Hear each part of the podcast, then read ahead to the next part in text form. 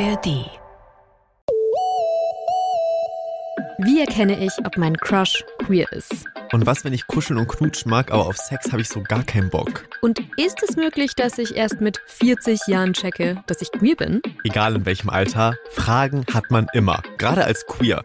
Und vor allem, wenn es ums Dating geht, die eigene Sexualität oder die Frage nach dem passenden Label für einen selbst. Es ist ja auch manchmal alles ganz schön kompliziert und auch verwirrend. Und genau dafür sind wir hier, Leute. Wir beantworten heute eure Fragen rund ums Queersein, Liebe, Sex und Co. Wup, wup. Willkommen im Club. Der queere Podcast von Puls. Mit Sophia Seiler und Dimis Stratakis. Hello, Rise and Shine. Ich bin Dimi. Und ich bin Sophia. Herzlich willkommen im Club.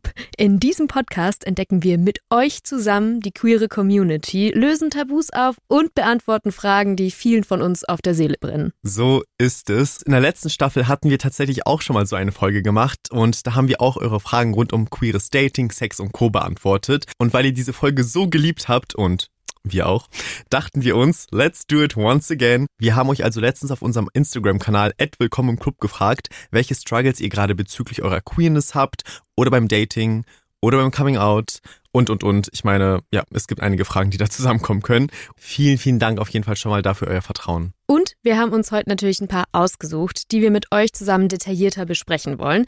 Manche haben es ganz schön in sich, Leute. An der Stelle sorry aber auch schon mal an diejenigen, die Fragen geschickt haben, die wir jetzt hier nicht reingenommen haben. Ganz ehrlich, wir könnten wahrscheinlich drei Stunden lang Podcast machen, wenn wir alle beantworten wollen würden. Aber trotzdem an alle da draußen, vielen Dank, dass ihr euch beteiligt habt. Ach ja, und Leute, ich sag's euch ganz ehrlich, ich könnte heulen, dass es sowas nicht gab, als wir noch so Baby-Queers waren. So ein No. Podcast, den wir uns einfach anhören konnten und wo so unsere Fragen beantwortet werden. Aber stattdessen hatten wir, ja, was hatten wir, ne? Das wilde Internet, was doch sehr ungeordnet war. Oder irgendwelche Magazine. Ich habe mich auf jeden Fall sehr alleine gefühlt mit meinen queeren Feelings und wusste auch nicht wirklich so, zu welcher Person ich hin kann. Und konnte auch nie wirklich so mit irgendwem darüber sprechen. Ich habe mich mit 18 geoutet in so einer Kleinstadt, hatte auch bis zu dem Zeitpunkt gar kein sexuelles oder romantisches Interesse. Aber ich habe auch gemerkt, es ist ein krasses Tabu, gerade in meiner Community, der griechischen Community, dass man darüber spricht. Also so über Sex allgemein und dann über queeren Sex kannst du gleich knicken. So, das gibt's ja gar nicht so, ne? Und ich glaube, so mit 13 oder 14 habe ich mir dann so meine erste Bravo geholt, halt so richtig typisch, ne? Hab mir so die ersten Sachen da durchgelesen und gecheckt, okay, krass, ein Penis kann so oder so oder so aussehen. Und die Aufklärung, die ich bekommen habe von meinen Eltern, war, oh Gott, die kamen so aus dem Griechenlandurlaub zurück Mhm. und die haben mir so ein Buch gegeben. Und ich so, okay, was ist das? Da gab es halt ganz viele animierte Figuren im Buch und da wurden halt so deren Körperteile beschrieben und so. Also es war halt so ein aufklärerisches Buch rund um Körper und Sex. Ich habe mir das aber nicht einmal gegeben. Ich habe es nicht einmal aufgeschlagen, ich habe es direkt im Bücherregal reingepackt, direkt neben meinen anderen Büchern und dachte mir so, ja, irgendwann, keine Ahnung, verkauf mir das im Flohmarkt oder so. Mm. Es gibt eine sehr, sehr einschneidende Erinnerung bezüglich Aufklärung an bayerischen Schulen. Oh Gott, jetzt bin ich gespannt. Also ich hatte so einen Biolehrer, der hat immer, glaube ich, ein Hemd getragen, der war immer so sehr korrekt. Böse Menschen würden sagen, er hatte einen Stock im Arsch. Dieser Mann hat auf jeden Fall im Biounterricht zwei Aufklärungsstunden gegeben und er hat die angekündigt damit, dass die Person, die anfängt zu lachen, einen Verweis bekommt. Und ich hatte sehr viel Angst, einen Verweis zu bekommen, aber ich habe mich auch wahnsinnig geschämt. Dieser Lehrer hat dann auf den Overhead-Projektor so einen Querschnitt von einem Penis gelegt. Also liegt er dann so an die Wand projiziert, so ein Penis. Und ich dachte wirklich, ich fall tot ungleich. Ich darf jetzt nicht lachen, weil sonst kriege ich einen Verweis. Dann muss es dem meinen Eltern erzählen und dann, was passiert denn dann? Und dann steht er da so da vorne und sagt, Sophia, du kannst die Ampel jetzt wieder auf grün stellen. Und dann war es vorbei. Dann habe ich gelacht, dass es kracht. Ich habe dann übrigens am Ende keinen Verweis bekommen. Also er hat äh, Ah. Gnade walten lassen. Er hat gegönnt. Er hat gegönnt. Aber ich hätte es ihm offensichtlich zugetraut. Ich glaube, das steht halt so stellvertretend dafür, wie Aufklärung stattfindet. Nämlich, dass es sowas ist, wo man eigentlich nicht drüber redet und was man so im geheimen, stillen Kämmerlein macht. Und das ist, glaube ich, voll das Problem. Ich glaube, wir müssen da viel, viel mehr drüber reden. Und umso schöner finde ich, dass wir das heute tun. Aber sowas von. Und deswegen würde ich sagen, starten wir doch mal rein direkt. Mit der ersten Frage. Los geht's. Vamos. Die Frage kommt von einer anonymen Person. Die Pronomen sind aber they, them und die Frage wurde uns per Sprache geschickt. Ich bin durch Instagram darauf aufmerksam geworden, wie jetzt alle über Kings sprechen und dass es auch Kings gibt, die kein Fetisch sind. Und ich bin neugierig, aber ich habe keine Ahnung, wo ich anfangen soll zu suchen oder wo ich anfangen soll herauszufinden, was mir gefällt oder was meinen Partnerinnen gefallen könnte. Ja, wow. Erstmal vielen lieben Dank für deine Frage und das ist auch direkt einfach so eine spicy Frage. Ich lieb's. ich glaube, das ist eine Frage, die viele Leute im Kopf haben. Ich finde, wir sollten an dieser Stelle vielleicht noch kurz mal erklären, was ein Kink ist und was ein Fetisch ist und wo zur Hölle liegt da eigentlich der Unterschied? Denn oft werden beide Begriffe in einen Topf geworfen. Also kurz gesagt kann man sagen, ein Kink ist eher eine Vorliebe, so ein ultimativer Heißmacher, oder? Ja, voll. Also hast du eigentlich ganz gut zusammengefasst. Ich würde sagen, es ist so ein Add-on. Mhm. Es ist kein Muss, aber dadurch genießt man es vielleicht mehr. Es ist so eine weitere Praktik, die einen einfach anmacht. Und generell sagt man auch, dass ein Kink alles sein kann, was vom Achtung, große Anführungszeichen, normalem Sex abweicht. Natürlich jetzt die Frage, was ist normal? Ich meine, Sex ist ja für jede Person was unterschiedliches und fängt auch bei jeder Person woanders an. Aber das können zum Beispiel Füße sein oder auch BDSM, also so Fesselspiele oder dass man sich auspeitscht oder auch Heatplay, also quasi, dass man verschiedenen Temperaturen spielt, also sei es Eiswürfel oder auch mit Kerzen. Das sind dann so bestimmte Kerzen, die man anzündet und da kann man quasi den heißen Wachs auf seinen Rücken oder so drauf tropfen lassen. Hast du sowas schon mal probiert? Äh, ja, also ich habe jetzt kein Heatplay ausprobiert, aber ich würde so sagen, so ein bisschen kinky Sachen habe ich schon mal ausprobiert, dass ich so rougheren Sex hatte. Aber to be honest, ich habe da zum Beispiel noch nicht so wirklich für mich rausgefunden, was sind Sachen, die mache ich, weil ich die machen will, weil ich irgendwie Interesse daran habe und was mache ich vielleicht auch, weil es irgendwie eine Erwartung ist, die an mich herangetragen wird. Mhm. Jetzt durch gesellschaftliche Normen zum Beispiel, aber eben auch einfach durch mein Gegenüber. Ich glaube, das rauszufinden ist gar nicht so einfach. Also ich bin ja jetzt irgendwie Ende 20 und habe es noch immer nicht rausgefunden. Also ich glaube, da muss man sich gar nicht so reinstressen. Vielleicht ändert sich das ja auch mit der Zeit. Vielleicht jetzt hier an dieser Stelle nochmal, um klarzumachen, was ist da jetzt der Unterschied zu einem Fetisch? Ein Fetisch ist nicht nur eine sexuelle Vorliebe, sondern ein Bedürfnis. Also heißt anders gesagt, um so richtig horny zu werden, also um richtig Bock zu haben auf Sex, dann muss dieser Fetisch ausgeübt werden. Ein Fetisch beeinflusst also das Sexleben schon ganz schön krass und kann halt auch zu einem Zwang werden, ohne den befriedigender Sex dann gar nicht mehr möglich ist. Das muss jetzt nicht bei jedem Fetisch so sein, aber ist eben durchaus möglich. Ein Fetisch könnte zum Beispiel sein, wenn man beim Sex, um Lust zu empfinden, immer Schuhe anhaben muss. Ein weiterer Unterschied ist, dass Fetische durch das soziale Umfeld oft unterbewusst im Kindesalter entwickelt werden, Kinks hingegen erst im Laufe des Sexuallebens entstehen. Yes, auch ein super interessanter Fakt. Und übrigens, Kinks und Fetische, die sind auch ein Teil der LGBTQIA Plus Community und wir können hier noch ewig allein über dieses eine Thema sprechen. Aber für mehr Infos dazu hört gerne mal in unserer Podcast-Folge 47 rein. Da geht es eine Stunde um dieses juicy Thema findet ihr unter anderem in der ARD Audiothek. So ist es. Jetzt haben wir uns aber schon wieder ein bisschen verplappert. As always. Jetzt mal wieder zurück zum Thema, nämlich was tun, wenn man neugierig ist, Kings auszuprobieren, aber keinen Plan hat, wie man damit starten soll. Boah, ja, ich würde sagen, Step One, nimm erstmal diese Neugier auf und schau, was gibt es überhaupt. Mhm.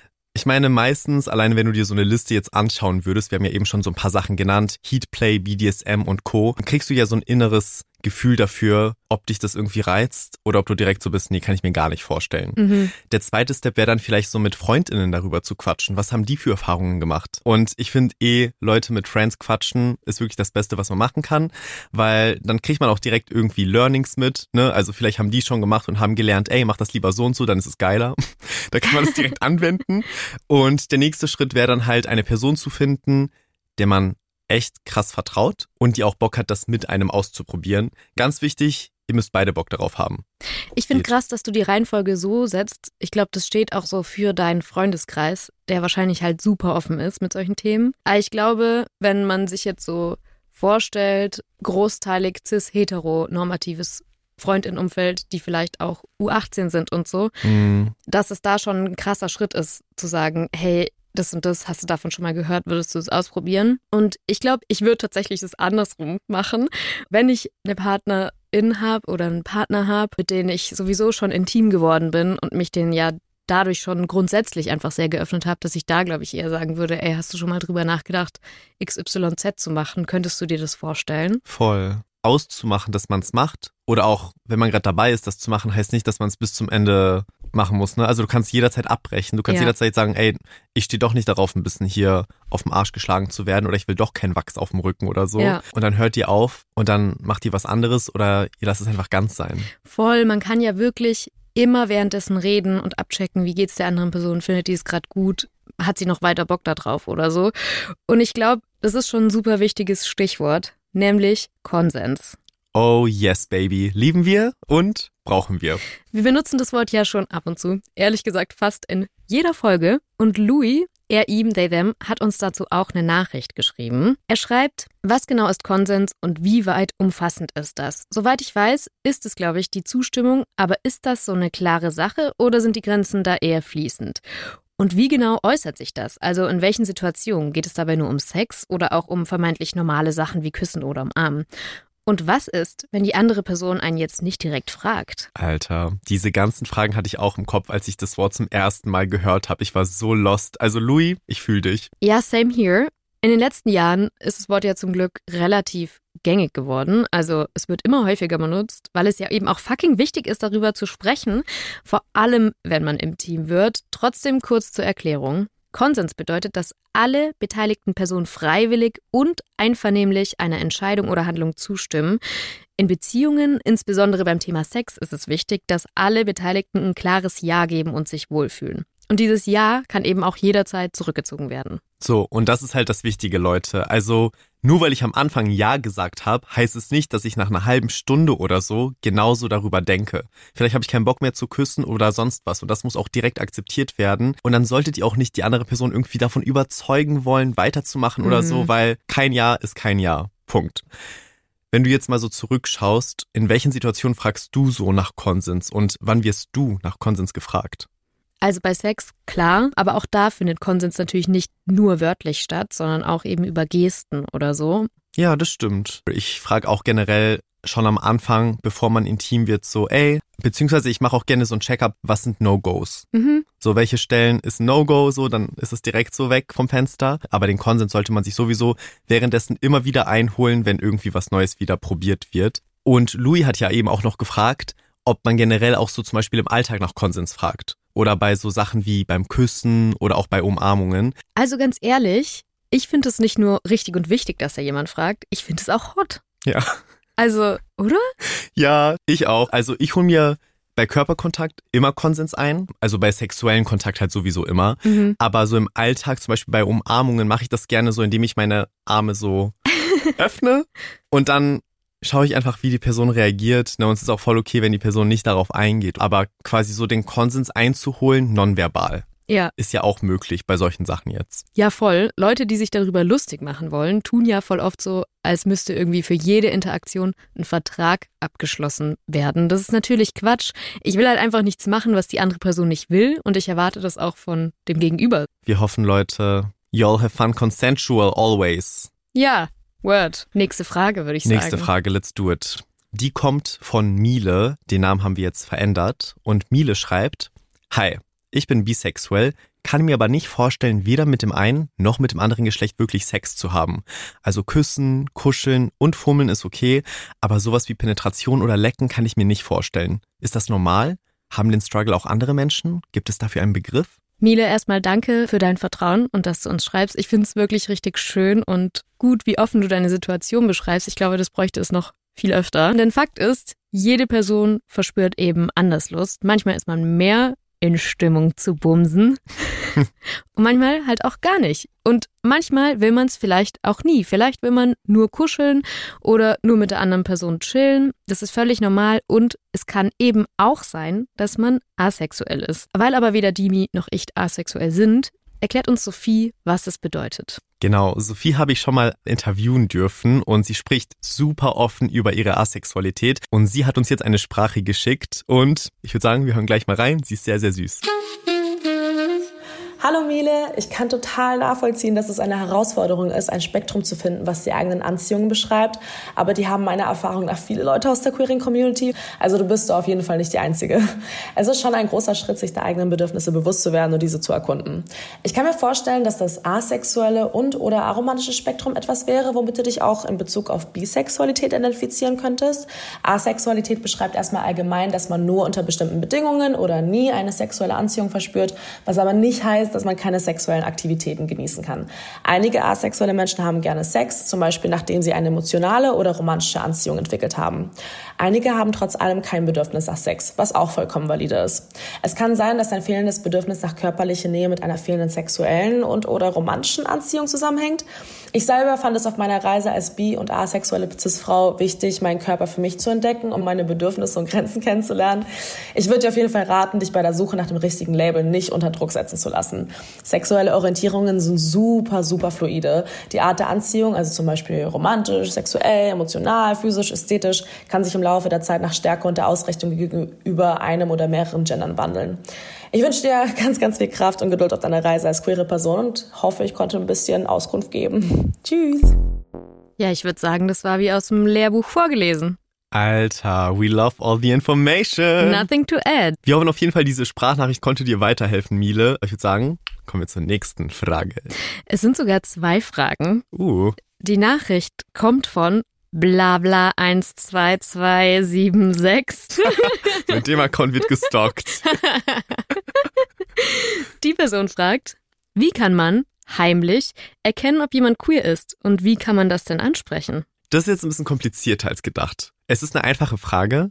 Ja. Aber wie erkennst du überhaupt Queerness? Mhm. Da fängt es ja schon an, ne? Also ich sag mal so, mein Pro-Tipp der 15-jährigen Sophia Seiler ist, grabt doch wen an, von dem ihr wisst, dass die Person davor in einer queeren Beziehung war. Ah, das ist ein guter Tipp. Und noch ein Tipp, den ich geben kann. Ich habe immer so Leute gefragt, und was ist dein Lieblingsclub? Oder deine Ah. Lieblingsbar? Und wenn sie mir dann mindestens zwei queere Bars oder auch schon eine queere Bar nennen, aber mit Überzeugung, Mhm. I'm sold. Okay, aber das gibt's ja jetzt auf dem Dorf vielleicht nicht. Ja, okay, das stimmt. Da kann man aber auch fragen, so, was sind deine LieblingskünstlerInnen? Du kannst erst fragen, wie findest du Lady Gaga? Are you born this way, baby? Bei der Frage muss man sagen, man muss ehrlich zu sich selber sein, man spielt da schon mit krassen Stereotypen auch, ne, um die Ja. Frage beantwortet zu bekommen. Also ich weiß noch, die zweite Frau, die ich gedatet habe, Mhm. also da habe ich, glaube so einen Move gemacht, weil sie Motorrad gefahren ist. Ach so, warte, und das hat dir dann die Sicherheit gegeben? Nicht die Sicherheit, aber ich Aber war so, come on. ja, oder es ist vielleicht jetzt auch ein bisschen um die Ecke gedacht, aber zum Beispiel Queer as Folk war so eine sehr schwule Serie Mhm. oder L-Word war so eine sehr lesbische Serie. Stimmt. Du könntest zum Beispiel sagen, ey, ich schaue die und die Serie voll gern. Wie ist es bei dir so? Kennst du die? Ey, wie findest du eigentlich Heartstopper? ja. Die Person hat uns ja auch eine zweite Frage mitgeschickt. Wo kann man denn neue queere Leute kennenlernen? Ich gehe nämlich noch zur Schule und online stehen oft nur Vorschläge wie Clubs oder Bars. Wie war es denn bei dir?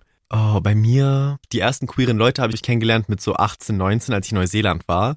Ich war halt die ganze Zeit in Hostels, ne? 13 Monate in Hostels, hab gerade am Anfang so eine bestimmte Gruppe an Leuten kennengelernt und wir haben wirklich so viel miteinander unternommen, haben aber gar nicht so über unsere Sexualität oder Geschlechtsidentität oder so gesprochen, zumindest am Anfang. Mhm. Naja, desto mehr Zeit wir miteinander verbracht haben, desto mehr haben wir uns dann geöffnet. Und das ist jetzt spannend, weil am Ende waren wir eine Gay Person, eine queere Person, eine nicht-binäre Person, eine lesbische Person und eine bisexuelle Person und ein Ally.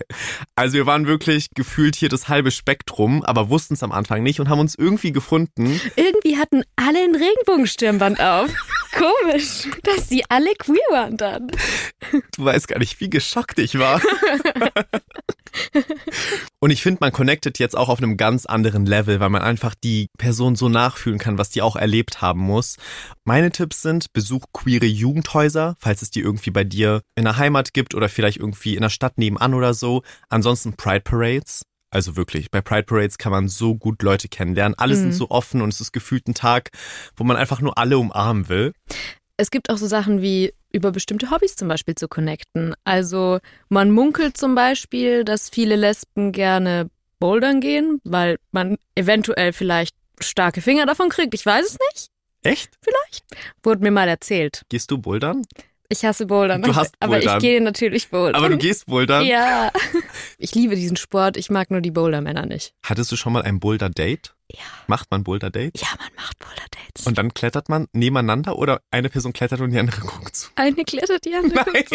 Es ist wirklich schlimm. Es ist das Schlimmste auf der Welt. Boulder-Dates sind einfach schrecklich. Weiter geht's mit den Internet-Friends. Ganz ehrlich, Oh, wir ja. leben halt in einem digitalen Zeitalter. Es ist der easyste Weg, Leute kennenzulernen, einfach ein bisschen zu swipen. Und dabei können ja auch Freundschaften entstehen. Und auch sonst kannst du ja auch über Dates Leute kennenlernen, die deine Freundin werden oder deine Partnerin. Und was wirklich sehr gut funktioniert, ist, lernt man eine queere Person kennen, kennt man wahrscheinlich sehr schnell alle. Ja. Und das ist so der Pro-Tipp. Für mich war das lebensverändernd, wirklich. Also es klingt so bescheuert, aber einfach irgendwie ein ganz anderes Lebensgefühl dann. Ja, es war so der Start deines queeren Lebens. Ja. Vielleicht habt ihr noch andere Tipps, die ihr gerne mit uns teilen wollt. Dann schickt die uns gerne mal zu per DM an willkommen im Club auf Instagram. Da können wir gerne so eine Sammlung erstellen mit den ganzen Ideen und sie für euch posten. Das machen wir auf jeden Fall. Und wir kommen jetzt auch zur nächsten Frage. Und das ist eine echt krasse Geschichte. Also als ich diese Nachricht in unserem Postfach gelesen habe, war ich direkt mitgerissen. Ich wusste direkt, das kommt sowas von in diese Folge mit rein. Und die Nachricht kommt von Kati. Kati, an der Stelle ein großes Danke an dich, dass du diese Geschichte und Frage mit uns teilst. Kati schreibt, Hi. Meine Frage wäre, ob es Menschen gibt, die erst in gesetzterem Alter, also jenseits der 30 oder später, entdecken, dass sie queer sind und es auch tatsächlich sind. Ich hatte nämlich mit 15 den ersten richtigen Freund, war völlig überfordert damit und wurde auch schwanger. Und im weiteren Leben hatte ich ausschließlich heterosexuelle Beziehungen, die mich aber nie erfüllt haben. Ebenso wie heterosexueller Sex. Ich konnte die Erzählungen meiner Freundinnen nie nachempfinden. Für mich war es immer ein notwendiges Übel, das hoffentlich schnell vorbeigeht. Warum das alles sich für mich so seltsam angefühlt hat, habe ich aber nie hinterfragt. Also warum auch? Wer mit 15 schwanger wird, wird ja wohl sicherlich auf Männer stehen. So wurde ich 40, habe geheiratet, habe Kinder bekommen, bis ich einen heftigen Crush auf die Mutter eines Schulkameraden eines meiner Kinder bekam. Und jetzt bin ich in der Situation, in einer monogamen, heterosexuellen, aber sexfreien Beziehung zu sein, aber gleichzeitig mich eigentlich von Frauen angezogen zu fühlen. Die Verwirrung ist maximal, weil ich kann ja nicht einfach losziehen und ausprobieren, ob ich wirklich queer bin. Kann es wirklich sein, dass ich bisher ein heteronormatives Leben geführt habe, aber trotzdem bin ich eigentlich queer? Also ich fühle mich irgendwie nirgends dazugehörig. Liebe Grüße an euch.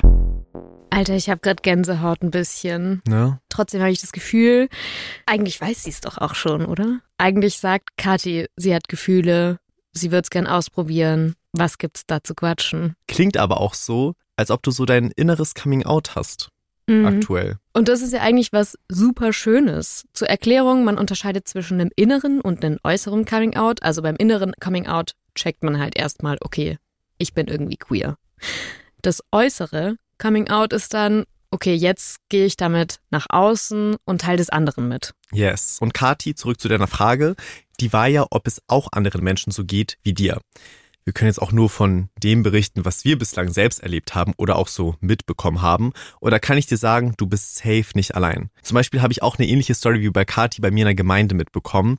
Denn von einem Kumpel von mir, die Nachbarn, waren jahrelang halt, haben die zusammen gewohnt in dieser Wohnung, Heteropärchen, zwei Kinder, bis irgendwann die Frau ausgezogen ist und dann mit einer Frau zusammengekommen ist. Ich glaube auch, dass dieser Schritt halt noch mal krasser ist, wenn man im Zweifel weiß, okay, ich habe erstens jetzt 40 Jahre schon so gelebt, zweitens mir mein ganzes Leben irgendwie darum aufgebaut, bin verheiratet, habe eventuell sogar Kinder. Das ist natürlich noch mal was anderes, weil einfach wahnsinnig viel dran hängt. Aber es geht letztendlich eben um das innere Gefühl von dem Person oder jetzt in dem Fall von dir, Kathi, und um dein Glück. Aber eben auch das deiner Familie, weil ganz ehrlich, deine Familie will doch auch, dass du glücklich bist und dass du irgendwie ein erfülltes Leben führen kannst. Und passend dazu habe ich ein sehr inspirierendes Snippet aus unserem Podcast-Archiv rausgekramt. In der Folge 27 geht es nämlich um SpätstarterInnen und darunter ist auch Julian. Julian hat erst mit 50 gecheckt, dass er trans ist und kurz darauf sein äußeres Coming-out gehabt. Ich habe halt gedacht, naja, ich bin halt irgendwie eine komische Frau. Hatte Schwierigkeiten natürlich, Beziehungen zu finden. Also habe ich mein Leben gelebt als komische Frau und äh, habe auch eine langjährige Beziehung gehabt, habe ja auch mein Kind bekommen und es hat alles irgendwie großenteils funktioniert. Deswegen, das war nun mal so, ich habe das hingenommen. Und als dieser Prozess losging, äh, habe ich natürlich vor der Schwierigkeit gestanden, möchte ich meinem Kind das antun. Ich habe dann mit meiner Tochter gesprochen. Sie war da 14, 15. Am Anfang äh, war ihr das nicht geheuer. Die hat dann auch gesagt, also ich soll damit erst anfangen, wenn sie irgendwann im Ausland studiert. Und ich habe dann aber zu ihr gesagt, du, wenn du weg bist, dann möchte ich nicht anfangen, dann möchte ich eigentlich fertig sein, weil ich wollte ja in die Community. Ich wollte dann auch in die schwule Community und wollte dann als Mann gelesen werden. Und dann hat es ein Erlebnis gegeben, ich habe sie einfach mal zu, zu einer Tanzveranstaltung mitgenommen, zu einer queeren Tanzveranstaltung. Und da hat sie gesehen, wie ich aufgeblüht bin. Bin zum CSD nach Köln und hatte da das Gefühl, ich bin 50 Jahre im Universum rumgeflogen und endlich auf meinem Heimatplaneten angekommen. Also so war das. Und das hat natürlich meine Tochter alles mitbekommen. Und wir sind dann zu dieser Tanzveranstaltung und sie hat auf einmal mich gesehen, wie ich gelacht habe, wie ich fröhlich war, wie ich Freunde hatte. Und dann äh, sind ihr die Tränen gekommen und sie hat gesagt, also ich wäre auf einmal wie ein kleiner Junge an Weihnachten. Und das fand sie so schön, dass sie dann zu mir gesagt hat, komm, mach das. Oh. Oh Mann, ich bin ganz gerührt. Wirklich, ich muss meine Tränen zurückhalten gerade. Oh, Göttchen, es tut immer wieder gut, diese Stelle vor allem sich anzuhören. Das ist so eine inspirierende Story. Wirklich so. Also, wie kann man das sich nicht wünschen für die Menschen, die man liebt? Safe. Am Ende zeigt es einfach, es ist nie zu spät, für sich selbst einzustehen. Ja. Und Manchmal dauert es etwas länger, manchmal nicht. Das ist bei jeder Person unterschiedlich, aber das ist auch komplett egal, denn relevant ist, was du in dem Moment fühlst. Und Kathi, du weißt, was du gerade fühlst. Mhm. Und vergiss nicht, so die sexuelle Orientierung, die Geschlechtsidentität, das ist nicht im Stein gemeißelt. Beides kann sich im Laufe des Lebens verändern. Es ist fluide. Wir wünschen dir beide echt nur das Beste und dass du dir die Zeit nimmst, herauszufinden, wer du bist und egal was dabei rauskommt, du bist ganz wunderbar und du bist immer, jederzeit Willkommen im Club. No, ganz viele virtuelle Regenbogen hey, an der Stelle. Yes. Oh Mann, es geht schon wieder so emotional zur Sache hier in diesem Podcast. Macht mich oh. fertig. Allein für diese Momente liebe ich, dass wir diese Community-Folgen haben, wo wir einfach so eure Fragen beantworten. Ja. Und wir sind ja noch lange nicht fertig hier. Nee, wir kommen nämlich jetzt zur nächsten Sprache. Nämlich genau wie irgendwie Menschen, die 30, 40, 50 sind und ihr inneres und äußeres Coming-out haben, haben natürlich auch junge Menschen ein inneres und äußeres Coming-out und damit vielleicht eben verbunden ganz andere Struggles. Die nächste Frage, die kommt von Caroline, sie ihr. Hallo, ich bin pansexuell und 15 Jahre alt. Doch genau da liegt für viele das Problem. In meinem jungen Alter. Ich hätte doch, so sagen viele, nachdem ich mich bei ihnen geoutet habe, nicht genug Erfahrung, um zu wissen, auf welches Geschlecht ich stehe. Doch wer ich bin und wen ich liebe, das weiß ich doch wohl am besten selbst. Wie würdet ihr also dem Argument, du bist noch viel zu jung, um zu wissen, ob du wirklich queer bist, entgegenwirken? Wie kann ich andere von meinem Dasein als Queerio überzeugen? Ja, auch eine sehr gute Frage. Erstmal für alle, die sich fragen, was ist Pan? Das ist die Abkürzung für Pansexualität. Ist man Pan, datet man ohne bestimmte Geschlechter zu präferieren, beziehungsweise sagen manche Pansexuelle auch, dass sie eben gar keine Geschlechter sehen. Denjenigen geht es dann eben einfach um die emotionale Bindung zu dem Menschen und nicht ums Geschlecht. So ist es. Und Caroline, wir haben auch eine sehr gute Antwort für dich parat. Also okay, nicht direkt wir aber unsere Kollegin Whitney. Sie ist Präsenterin auf dem TikTok-Kanal at safespace.offiziell und klärt dort über vermeintliche Tabuthemen auf, wie zum Beispiel Menstruationsprodukte, hängende Boobs oder dem ersten Kuss und hat auch deine Frage beantwortet. Caroline, ich fühle zu 100% mit dir und ich bin einfach 28. Ich habe auch immer noch das Gefühl, dass ich anderen Menschen von meinem Queero-Dasein überzeugen muss, weil ich denke, ich habe nicht genug Erfahrung oder ich sehe nicht queer genug aus. Und ich verstehe es einerseits in so queeren Spaces. Also wenn Leute halt sagen, ey, das ist ein queerer Space, wir wollen hier nur queere Leute haben, bist du auch queer. Wobei meine persönliche Erfahrung als Person, die sich auch sehr spät geoutet hat, ist, dass queere Spaces sehr, sehr offen sind für Menschen, die that are still trying to figure shit out. Deswegen würde ich da auch gar keine Angst haben. Und alle anderen juckt doch nicht. Was interessiert dich, ob ich überhaupt queer bin oder nicht? Wann hat man denn überhaupt genug Erfahrung? Weißt du, was ich meine? Sollst du in die Zukunft gucken und sagen, ey, guck mal, Mama, Papa, ich bin jetzt in einem Polykül mit so fünf nicht-binären Menschen, schaut, ich bin queer. So, nein. Du hast genug Erfahrung, um zu sagen, ich bin queer, ich bin pan und das ist all die Erfahrung, die du brauchst. Mehr Erfahrung brauchst du nicht. So sehe ich das zumindest. Go enjoy queer life. It's fun out here. Ich kann das voll fühlen, auch so als bisexuelle Frau passiert einem das ja auch ständig, dass einem Queerness irgendwie abgesprochen wird. Mhm. Ich kann da den Leuten draußen empfehlen, macht doch einfach einen Podcast, in dem ihr private Details über euer Sexleben erzählt. Dann stellt eure Sexualität niemand mehr in Frage. Ich liebe es. Okay, aber Spaß beiseite. Was Whitney sagt, Wort für Wort. Ja, auf jeden Fall preach zu allem, was gesagt wurde und ach, dieser Moment hat mich gerade so richtig mit so positiver Energie gefüllt, weil ich bin so, ja, das war einfach so gerade 100% queer Joy und so einfach sich selbst ausleben mhm. und nicht so darauf hören, was andere irgendwie gerade denken oder so. Und wir bleiben auch tatsächlich bei dem Thema wenig Erfahrung mit anderen Queers, denn uns hat anonym eine weitere Frage dazu erreicht und zwar, wie sage ich auf einem Date am besten, dass ich noch keine queeren Erfahrungen habe? Beziehungsweise muss ich das überhaupt sagen? Also ich finde, es besteht natürlich kein Zwang zu irgendwas aus so meiner Perspektive, und es muss natürlich für gar niemand anders richtig sein, würde ich mich wahrscheinlich einfach sicherer fühlen, wenn ich weiß, die andere Person weiß Bescheid darüber. Mhm. Und dann würde ich einfach das, glaube ich, offen ansprechen. Ich hatte das tatsächlich letztens auch, dass mich jemand nach einer Sexpraktik gefragt hat. Eine Person, die ich gedatet habe. Und es war so ein Randtasten, dass die Person so meinte, sie würde das gerne mal machen. Habe ich überlegt, könnte ich mir das vorstellen? Habe ich gemeint, so, ey, wir können das gerne ausprobieren. Aber ich habe das noch nie gemacht. Sehr gut, ja. Es voll. kann sein, dass du es blöd finden wirst oder dass ich irgendwie schlecht performe, wenn man das so sagen kann. Und dann hat die andere Person gesagt, ey, mach dir keinen Druck, man kann nichts falsch machen, wir können währenddessen über alles reden. Oh, ist die perfekte Reaktion. Ja. Und dann kann man immer noch währenddessen gucken, was gefällt dir gerade, was ist dir zu viel, wie viel, wie weit möchtest du gehen. Ich glaube, das geht ja bei jedem Kontext so. Ich würde ihm eigentlich nur zustimmen. Man muss nichts sagen, aber es nimmt auf jeden Fall krass den Druck raus. Auch vor allem von deinem Kopf, weil du wirst während des ganzen Dates das im Kopf haben, shit, was, wenn die Person sich jetzt zu mir hinbeugt? Was, wenn mhm. die Person rummachen will? Man hat die ganze Zeit dann diese Fragen im Kopf. Ich finde es eigentlich ganz cool, wenn man so offen damit umgeht. Ja, voll. Und ich glaube, das zeigt eben auch, dass es halt nichts Schlimmes ist oder was Ungewöhnliches, sondern alle haben irgendwann mal angefangen.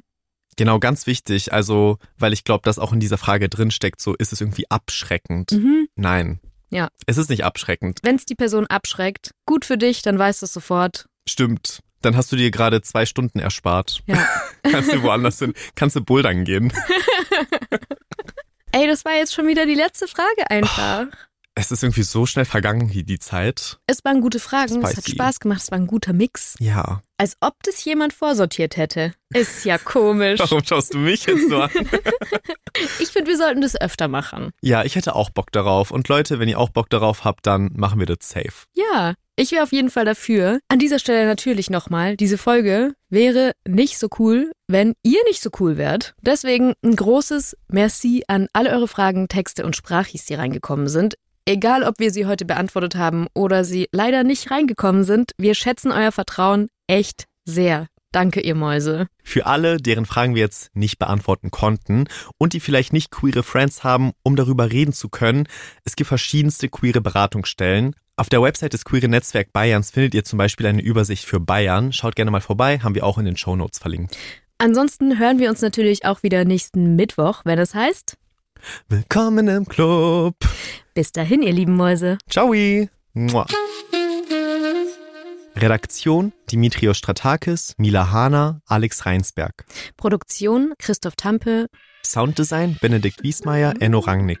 Grafik Christopher Roos von Rosen, Max Fesel und Fabian Stoffers. Puls. Und Momento, denn alle Fragen konnten wir heute leider noch nicht klären, zum Beispiel die um verschiedene Beziehungsmodelle und Co. Aber unser Kollege Robin Soll vom Sputnik Pride Podcast hatte dafür die Michalskis zu Gast und hat mit ihnen über ihre offene Beziehung und die Polyamorie gesprochen. Eine echt spannende Folge und eine perfekte Fortsetzung zu dieser Folge hier. Also, gönn dir, gibt's in der ARD Audiothek und überall, wo es Podcasts gibt.